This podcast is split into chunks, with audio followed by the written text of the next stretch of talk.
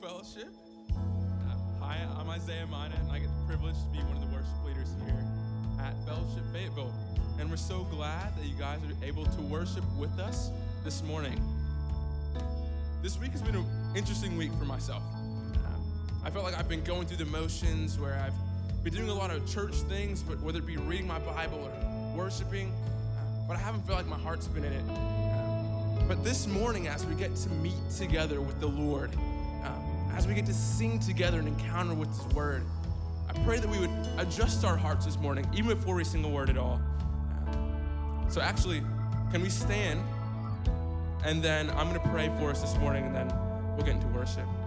God, we love you, and we're so grateful for all the good things that you've given us, Lord. And I pray that you would change our hearts this morning, uh, that we remember your great promises.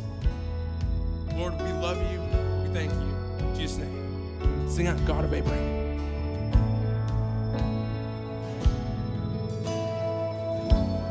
And God of Abraham, and God of promises, faithful promises.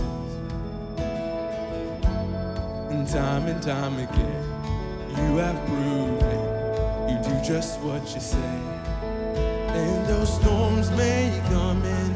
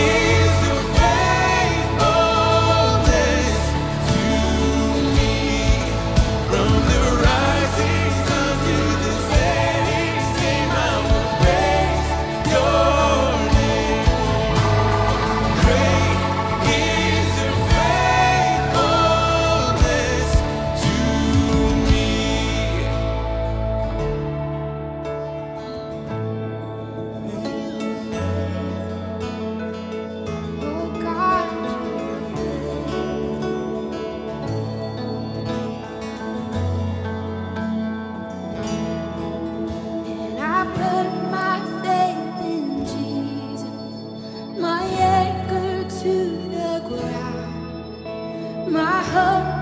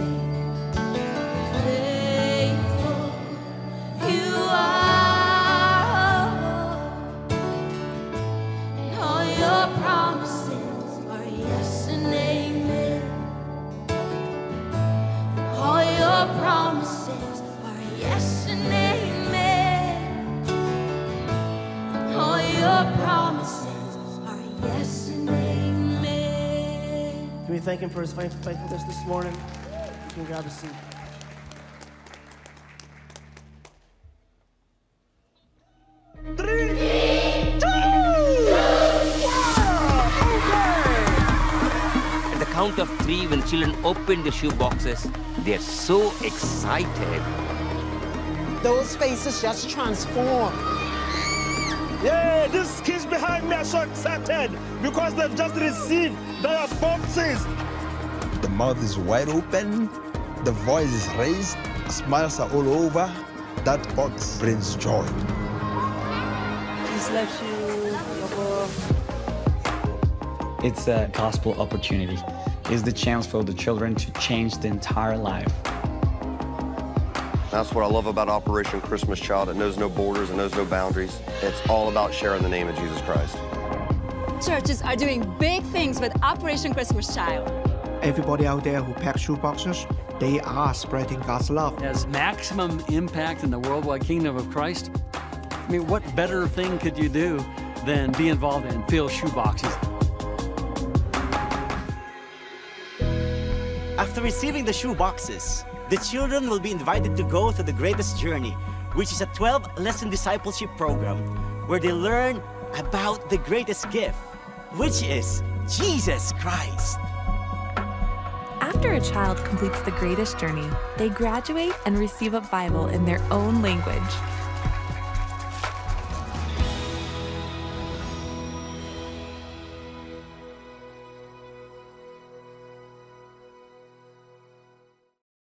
Welcome. I'm so glad that you guys have chosen to come worship with us this morning. Oh. And so, thank you so much for being here with us. Uh, no matter if you're here in the room with us or if you're watching online, we are the church. And we are the church gathered together. And so, thanks for worshiping with us this morning. Hey, this is David. This is my three year old. How old are you, Dave? Three. He's three. And there's a few reasons I have Dave up here. Uh, the first is I just think he's really adorable. And so um, that's the first reason. The second reason is I have just loved having David in here with me over the last few weeks as we've gotten a chance to worship together. Even during those first two songs, it's just overwhelming to me to sit with my son and to worship our God and to see him worship and enjoy being together with the body of Christ. Guys, that's the church. That's the church, and that's why we gather. And it's super exciting. But a third reason I have Dave up here is because I've noticed something in David over the last few weeks. Uh, about two weeks ago, we were talking about going to church, and he said, Dad, are we going to building church or street church? Because we've been having church in our front yard for the last few weeks or for a while. And I said, Oh, we're going to building church. And I got to thinking about that. And I thought, David is beginning to understand some deep concepts about the church. In his own three year old little way, he's beginning to understand that the church is people gathered together, regardless of where we are. And that was a super exciting thing to me to see God using our current situation to teach him some deep truths about his church. And I've heard from other families that God is doing the same thing in your family as well. And so that's just a super exciting thing to see what God's doing in the midst of all of this. Hey, actually, I'm going to set you down, buddy. He's getting a lot heavier than he used to be. Hey, we've got some exciting things coming up, and I just want to tell you about them. The first is Operation Christmas Child. And so you guys saw um, that video, and probably as you walked in, you saw all the boxes on tables out there. And so this is a great way for us to turn our hearts outward during this season. And so as you're leaving, be sure and grab one of those boxes and fill it up and bring it back up here to the church here in a couple weeks.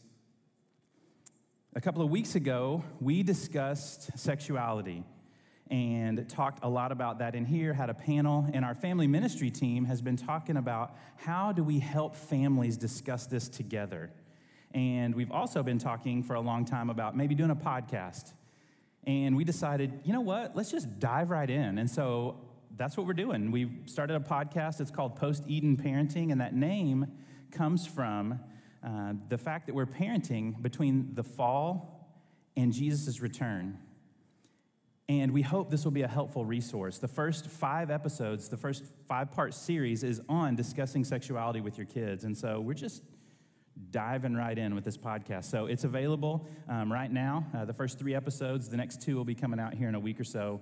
But we would love for you to listen to that and reach out if there's anything that you would love to hear us kind of discuss on that podcast that would be helpful to you. Send us an email. We would love to hear from you. You know, our family team has continued to pray and plan during this time. We're working to help our families love Jesus more and become fully devoted followers of Jesus. Uh, I just wanted to kind of reintroduce our team leaders to everybody here. So we've got Gretchen Friesen, who oversees our early childhood team. Uh, and then myself, I oversee our um, elementary team. And then Tad Moore, who shepherds our 7th through 12th graders. And each of these team leaders leads a team of passionate, amazing people that I wish I could introduce all of them to you, but we don't have time for that this morning. So hopefully you'll get a chance to meet all of them. They're incredible and they care so much about you and your family and your kids. Now, with that, we are excited to announce and let you guys know that our student ministry services, uh, FSM over there, will be starting back November 29th. Yes. So, so if you have any questions about that, you can talk to Tad, the guy that just screamed back there. So we're really, really excited. Now that we will have 7th through 12th graders all together at the 9 and the 1030 service. And so you'll still need to sign up for that uh, and, and register a spot so we know how many people will be there. We're going to, as best we can with students, have them socially distance over there. It'll be great. And so we're excited that they get a chance to worship. Um, uh, together as a, as a student ministry. Now, if you're not as comfortable with that, feel free to continue to bring your students in here to worship with you. That's great too. Uh, but we would love for them to be able to worship over there. Um, you know, I pray that you would be encouraged by what God's doing here at Fellowship Fayetteville. And may you also be encouraged by His word this morning. We're going to read our passage uh, together. Uh, I'm going to read it. And as I read it, what I would ask from you is just begin to pray and ask the Holy Spirit to teach you from His Word today. Ask the Holy Spirit to guide you into His truth and to show you what He wants to tell you today. So I'm going to read this and you guys pray as I read it. This is 1 Thessalonians 4 13 through 18. But we do not want you to be uninformed, brothers, about those who are asleep, that you may not grieve as others do who have no hope. For since we believe that Jesus died and rose again, even so, through Jesus, God will bring with him those who have fallen asleep. For this we declare to you by a word from the Lord that we who are alive, who are left until the coming of the Lord, will not precede those who have fallen asleep. For the Lord himself will descend from heaven with a cry of command, with the voice of an archangel, and with the sound of the trumpet of God and the dead in Christ will rise first. Then we who are alive, who are left, will be caught up together with them in the clouds to meet the Lord in the air. And so we will always be with the Lord. Therefore, encourage one another with these words.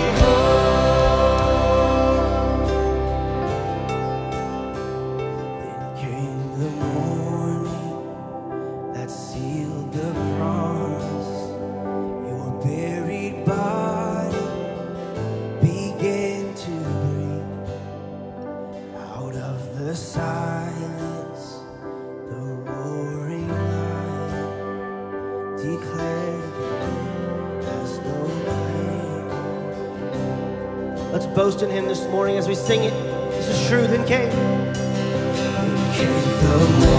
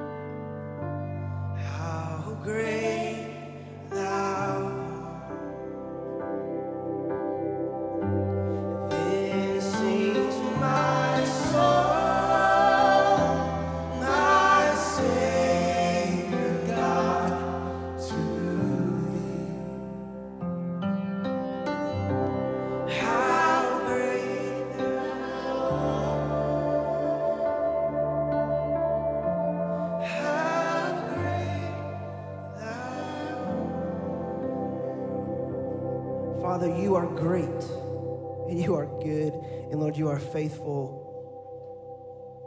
now and always. Holy Spirit, would you open our hearts, open our minds to hear from your word this morning that we may leave different than how we came in. Jesus, you are the centerpiece of it all. So this morning we turn our eyes and our attention to you and ask that you would make yourself even more known to us. God, we need you.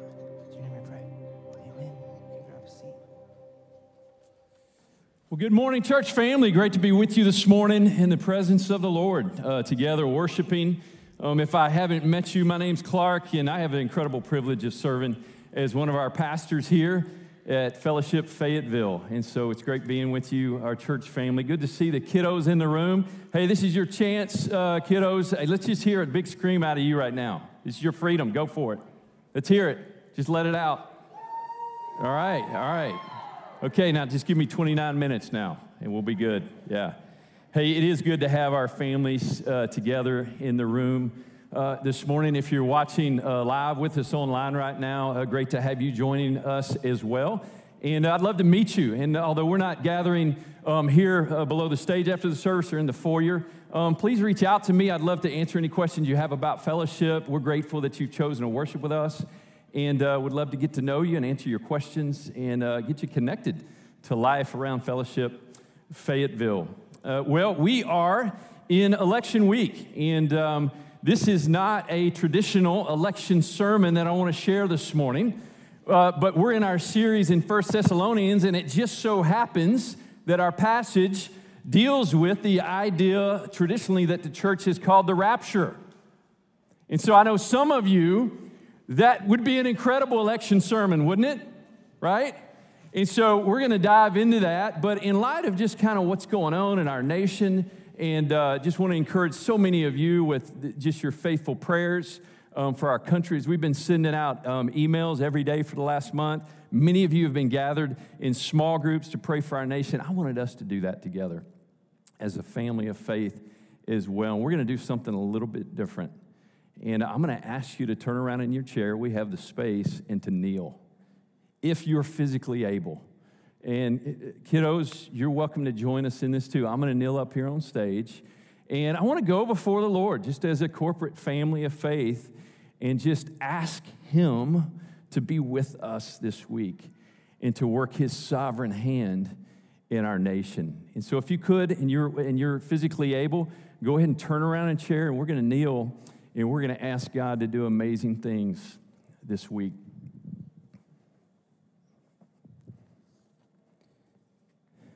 Father, your word says that the king's heart is a stream of living water in your hand. It says that you turn it wherever you will. Uh, we're reminded to not put trust in princes and human beings who cannot save. And so, Father, first, as a family of faith, we say thank you for the privilege and the freedom to be able to be here this morning. We don't take it for granted. Father, help us, help me turn away, help our nation turn away from the idols of comfort, greed, control, and pleasure.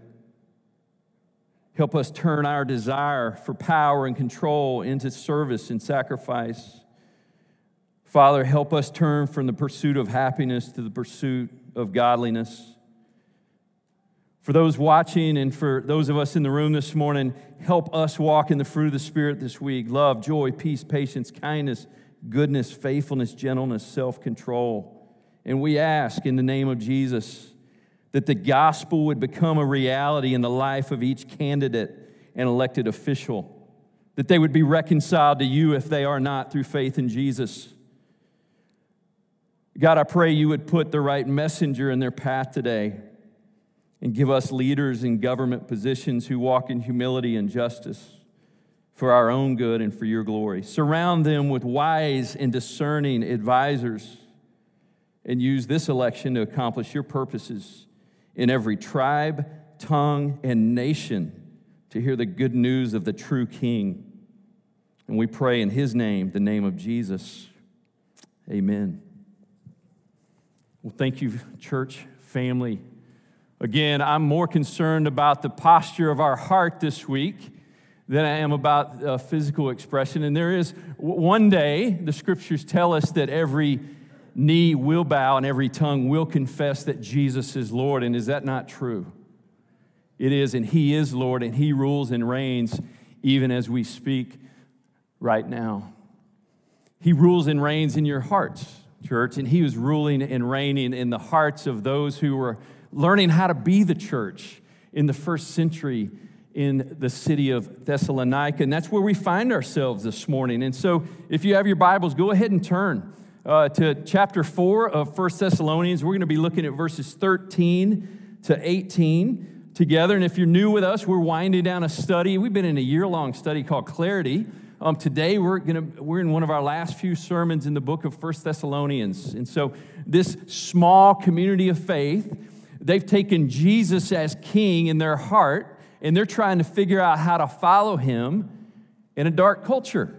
So we have some things that we're working through that are very similar to what they were going through. It just had different expressions. You know, seven months ago, almost eight months ago, many of us, we woke up and every day was a new day, right? There was something different. A pivot had to be made, a new decision on something. There were changes daily, new information, new implications uh, new ideas, new opinions on what was happening in all things COVID world. And it was another reminder for me that I was not in control, and it exposed two things in my own heart my need for clarity and my need for comfort. I want to know and have a clear path forward, And in the unknown, I want to have some kind of sense that I'm not alone in this, or I have something to go to or run to or someone to be with in the middle of, of the unknown. I know those are the two things that were exposed in my own heart. Maybe these images capture it for you. It's, it felt like some days, if, especially if you have your own business or company, uh, or depending on what uh, field you're, you find yourself in, each day seemed like, okay, we knew something was going on below us, uh, something that seemed dangerous. We could kind of see across the way, uh, but the next step forward on a bridge that seemed to be falling apart was the step that day. And we felt that sense of unease or unknown, a shaky step forward, or maybe this captures it for you. Uh, maybe it's a road and you could see down the road, uh, but you could only see to a certain point, and then behind that point, it was just black, it was dark. And maybe that was your week, uh, and that's all you needed. Uh, just enough road to make it through each week, a plan to get to the horizon, then adjust, then cancel, uh, then reschedule. And our response to the unknown, especially the unknown of the virus that we've been navigating together as a nation, our response with a handful of words that are now common everyday lingo quarantine, isolate, socially distance. So here we find ourselves in a place of unknown, and our response is to find ourselves alone in the unknown. Now, hear me loud and clear, and I, I mean this just as a, as a pastor, as a dad, as a husband, as a friend. This is not a rant on the world of epidemiology or on our medical community's response to what's been going on in our nation. In fact, I wanted to take this opportunity to say thank you for those who are on the front lines of the unknown. You have borne a very heavy weight in your response to be face to face with those who are ill, who are hurting, and who are staring down an unknown of their own. And so, um, would you guys join me in giving those who have served on the front lines of our medical community unbelievable spirit? I cannot imagine the weight that you've borne as you've tried to make adjustments in serving our city, even here in Fayetteville. And so I say thank you for that. But what is, is that there is unknown, and there was this, this tension that we lived in, this need to isolate. Um, a lady in the summer by the name of Julianne Holt Lunstad, she says this, and she wrote an article. It's called The Double Pandemic of Social Isolation and COVID 19. She says this it has meant limiting physical proximity to those with whom one lives. For 28% of Americans who live alone, it's meant little to no human contact for months. And this is back in late June. She says this regardless of the living situation, Interactions with anyone outside the home have been limited for everyone. Preliminary surveys suggest this loneliness, and I don't know how they define what that is or what it means, but loneliness increased 20 to 30% in those first few months, and emotional distress tripled. She goes on to say proximity to others, particularly trusted others, signals safety. And many of us were not experiencing that. And on so many levels, it revealed to me as I read that uh, that we're most healthy when we have presence in our life, presence of community. We're most healthy for sure when we sense the presence of God in our lives. And so today we find our brothers and sisters in Thessalonica. They're wrestling through some unknown things about what happens to those who die in Christ? Where are they and will they be resurrected? Um, the word that's used in our passage today was the word uninformed. Uh, they're living in the unknown, a lack of knowledge about something. And here we see, this is incredible, God's answer to the unknown, and especially being alone in the unknown. God's answer is the clarity of a promise and the comfort of his presence. I'm going to say that over and over again this morning. I want you to walk away with clarity of promise and comfort of presence. That's what he gives us this morning. And Jesus' promised return here gives us present comfort. Paul does not want them to go on and be uninformed. Uh, there's a sense here, if you read the passage in the context, there's a lot more going on than this idea or thing called rapture. There's actually no hint or sense of fear at all in this passage. It's actually, the passage is designed to be a passage of hope, a passage of promise, a passage of presence. And so we're going to pick it up in verse 13. Uh, this passage, uh, uh, verses 13 and 18, provide the bread of a sandwich, if you will, of encouragement before we get into the details. And three different times in this letter, there's some kind of reference to this future day of the Lord, this day of wrath, this day of judgment, this, this unknown thing out there where God is going to reconcile man with himself through resurrection and bring judgment. And this has caused these young believers to have some uncertainty. Well, what happens to my brother or sister in the Lord or my family member in the Lord who's passed away? And so he says this I don't want you to be uninformed about those who are asleep. As, and I don't want you to grieve as others who have no hope. And at the end, he says, encourage one another with the words that I just shared with you. And those are the words we're going to look at today. And I think they're a huge encouragement for us. Their uncertainty here is rooted in a lack of knowledge of what has happened to those who died in Christ. Specifically, they're wondering when and how does this resurrection thing happen? If this resurrection that's guaranteed by the resurrection of Jesus is supposed to take place, at what time is it supposed to happen? And what's it going to look like? And the word that's used to describe those who have passed away is the word asleep here. Uh, it's just a simple use, a euphemism that the ancients would use to describe those who had passed away, the general state of the dead. Uh, many in their day, they believed that there was nothing after death, that we were just physical entities who had no soul or spirit. Uh, some believe there was some kind of spirit existence afterward.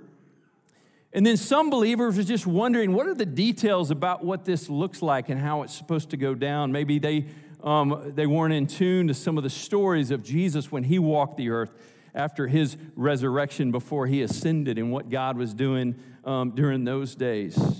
But to be clear, this is not some type of purgatorial sleep that's going on or some kind of soul, soul sleep that our brothers and sisters in the Lord are experiencing. Uh, the word here is, is the word, it's, it's actually how we get our word cemetery. When you move from the Greek to Latin to English, it's, it's the word that's used here, is the word that we get our word cemetery from.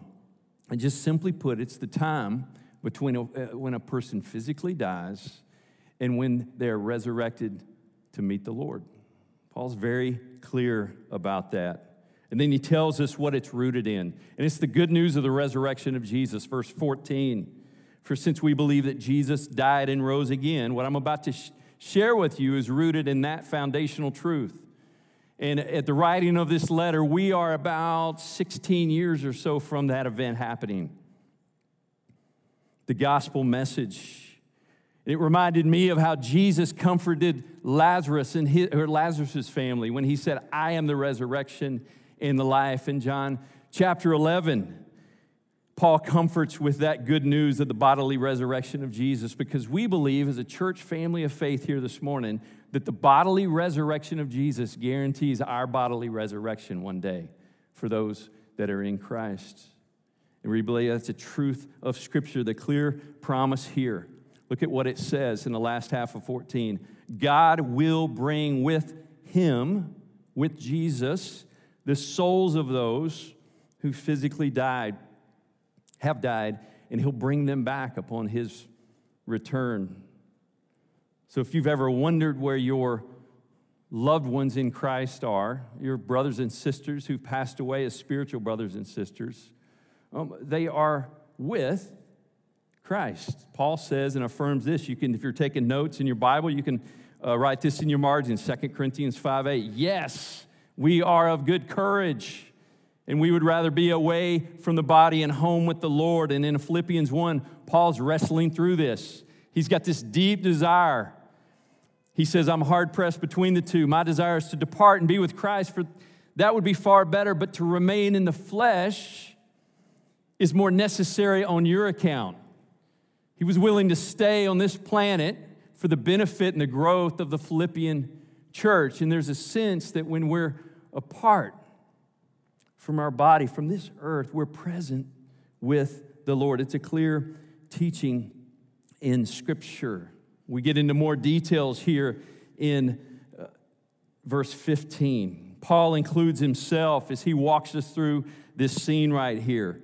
He says that we who are alive, who are left until the coming of the Lord, now he's talking about those that are present, not those that have passed, we will not precede those who have fallen asleep. Interesting note here Paul includes himself in this. And the way he words this collective term, we, it makes us see, seem to think that he thinks he could be present for the return of the Lord. It's why here at Fellowship Fayetteville, we teach that this scene that we're walking through this morning is imminent, meaning it could happen at any time. It could happen in the next second, in the next minute. It could happen today. It could happen this week. But it's, and it's technically nearer than it's ever been. It's imminent. And Paul felt the weight and the joy of that. And then we have this scene. It's really cool. You see this coming king, this glorious presence. Um, this picture of a king returning to resume his rightful reign. He descends from heaven. And it reminded me another of another promise made in Acts chapter 1. If you guys remember, as we walked through the post resurrection appearances of Jesus, uh, we considered his ascension and what his ascension guarantees. You remember that teaching? It's so rich with truth. It says, after a cloud took him up out of their sight, in verse 11, it says this Men of Galilee, why do you stand looking up into heaven? This Jesus who was taken up from you will come in the same way as you saw him go into heaven. And here in this scene, we have him descending, and he's in the air. He's with the spirits of those saints who have passed. And then we have a command. We have a voice, a trumpet, three sounds, three visible expressions of what's going on when this king returns. And we have a new term to describe those who are asleep. They're called the dead in Christ. It says they will rise first. Interesting here, if you're wondering, well, how are they going to rise when they're already with him in the air? Well, the resurrection is of the body. It's what Jesus' bodily resurrection guarantees. And so Jesus brings their soul back to be resurrected. And, and, and this is maybe a better word for it. And there's a reunion that, that takes place, is their body meets their spirit, and so they'll be with the Lord always. That's one of the things that's happening in this scene. And so we have one, the descension of the Lord, the resurrection or the reunion of the dead in Christ. And now, three, it tells us that those who are alive in Christ, that would be us today, right? Those who are alive in Christ then at the time, those who are alive, they're caught up. Harpazo is the Greek word for that. And when you move through Latin and into English, it's where we get our idea of catching away or rapture. You're raptured up into this moment. Um, some versions will say snatch or caught up, snatch away. That's what's happening here. Living believers meet the Lord in the air. And that word, that phrase, meet the Lord, it has this idea of a formal meeting of a dignitary. And so we have the king returning, and he's making all things right, and he's resurrecting those who have died in Christ, and he's lifting us up who are currently alive in Christ. And so for believers, it's technically more of a moment of translation for the believers that are alive at this time than resurrection. But let's not miss this, and this is what we need to be encouraged about this morning. Let's not miss Paul's uh, his, his grand focus here. The reason for comfort in this promise.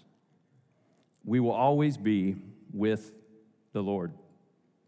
It's the comfort we have as followers of Jesus, clarity of promise and comfort of presence. It reminded me of John 14, where he's getting his disciples ready um, as he's heading and making his way to the cross. And he knew he would be leaving them. And in John 14, 15, 16, he keeps promising them presence through his Holy Spirit, reminding them that they weren't going to be alone in the unknown. And in John 14, 3, he says this If I go and prepare a place for you, I will come again and I'll take you to myself, that where I am, you may be also. What makes a house a home is presence. The issue is not the place, the issue is who you're with in the place. And that's how Paul ends this section. You'll be with the Lord forever. The place only matters because of the presence of Jesus. And this is not a new concept, Fellowship Fayetteville. It's not a new concept. From the Garden of Eden, when our fellowship with the Lord pre fall had a full and a real sense of, of incredible relationship and fellowship, uh, to the tabernacle in the, wil- in the wilderness, to the temple in the Old Testament, where heaven and earth would come together and God would meet with man. It's always been about presence. And in the New Testament, the temple becomes now us. It's the Holy Spirit now indwells in us as believers, and we have God's presence in it. It's an issue of presence. And as you look at the second to last chapter of our Bibles in Revelation 21 3, he says this I heard a loud voice from the throne saying, Behold, the dwelling place of God is with man. He will dwell with them and they will be his people, and God himself will be with them as their God. It's always been an issue of presence among his people. And Paul understood the grand narrative. And so we have the comfort here of presence as we consider the return of the king. And so, our purposes today, based on Paul's own words, this is a, the beginning of a snapshot that he gives us on what the return of the king looks like. Uh, for many of you, um, I haven't gone far enough this morning as we consider this scene. You'd like some times and some dates and some cool bumper sticker things that we could say about the rapture, right? That if you grew up in the 80s, you remember some of those. Case of rapture, this car will be unmanned. Michael and I were joking that it, it was extra awesome if you were driving around in a Pontiac GTA with T tops. But there's more going on here, and I just wanted to, I didn't want to leave you in the cold on some of this because we don't have the time to go into all the details, but here's a few other passages you might consider. Go to the Old Testament, in Daniel chapter 7, specifically 13 and 14. You got a picture of what this looks like. As, as Matthew was communicating the gospel and its implications to the Jewish audience, you see that in Olivet Discourse in Matthew chapter 24 and 25. And then Paul, in one of his later letters, he basically uh, gives you a broader view of what's going on here in 1 Thessalonians 4 and, and uh, 1 Corinthians 15. And so check those out later. But suffice it to say, this event that we see here in these verses, they serve as a, it's, an inception or an inauguration, if you will, of the beginning of this idea of the day of the Lord that will include tribulation, judgment, second coming, millennial rule, all of those things that we call eschatology or the study of last things. And this is the inauguration of that season in the church's history. But let's be clear, just clear summary of what Paul's given us today. The return of Jesus is visible. Uh, the return of Jesus is bodily. The return of Jesus is imminent. Those who have died in Christ are with and will be with the Lord. And those of us that are alive in Christ, we have the hope that is certain that we will be with the Lord. That's what Paul gives us this morning. Nothing more and nothing less. Therefore, encourage one another with these words. And I want to encourage you with just a few implications this morning. Something you can walk away here with this morning and talk about with your children uh, on the way home today. We can live without fear of the unknown regarding death. Uh, many people experience fear and anxiety when we talk about last things. That's not what Paul meant when he wrote this passage. There's no fear and anxiety in this. It's actually one of comfort and encouragement. And so, if you are in Christ in here this morning, you can be encouraged that there's a certain hope and a future for you, and it is and always will be with Christ. If You're not a Christ follower in here this morning. This is new, and right now you're going, This is kind of why I thought Christianity was odd. Your mind's been blown this morning. I would ask you to turn from trusting in yourself in what you think you can do to earn your way into favor with God and cast yourself in mercy upon the mercy of God. And to believe in your heart that Jesus is Lord and to confess with your mouth that Jesus is Lord. Believe that God has raised him from the dead and trust him that he can and that he will save you from the wrath that is to come that Paul speaks of in this letter. It's the good news of the gospel that Jesus lived the perfect life that you couldn't live. He died the death you couldn't die to give you the life that you've always wanted abundant life here and eternal life and substance with Him later. We can live without fear of the unknown regarding death. We can live with hope, and especially this week, uh, church family, I would encourage you, we can live with hope that the King is coming. It's certain. He's followed through on us all of his promises, and he will follow through on this one. And we can know that our loved ones are with Christ and will be with the Lord. This scene up here, this graveyard, is not the end. They are not there. Their bodies will meet their spirit one day in the Lord, and you'll join them in the air and we'll be one with Jesus in this family. And so today, Paul gives us clarity of promise. And Paul gives us comfort of presence. And this is good news for us this morning. Therefore, Fellowship Fayetteville family, encourage one another this week with these words. Well, Father, thank you for the goodness and the clarity of your word. Um, thank you for the just the foresight that you had to give us these words on this day, on this week to remind us that you've got a plan that you're working, and that plan is to reconcile us to yourself so that we could experience the fullness of your presence. God, give us the courage this week to believe these truths and to walk in them with all of our heart, our soul, and our mind. In Jesus' name, amen. I want us to sing this old song together as an encouragement this morning that when we get to heaven, it's going to be a day of rejoicing. So, would you stand with us? For those of you who are young in the room, like me, we probably won't even know this song. Uh, let's sing it out. This is really good news. Sing the wondrous love of Jesus. Sing his mercy and his grace. In the mansions bright and blessed,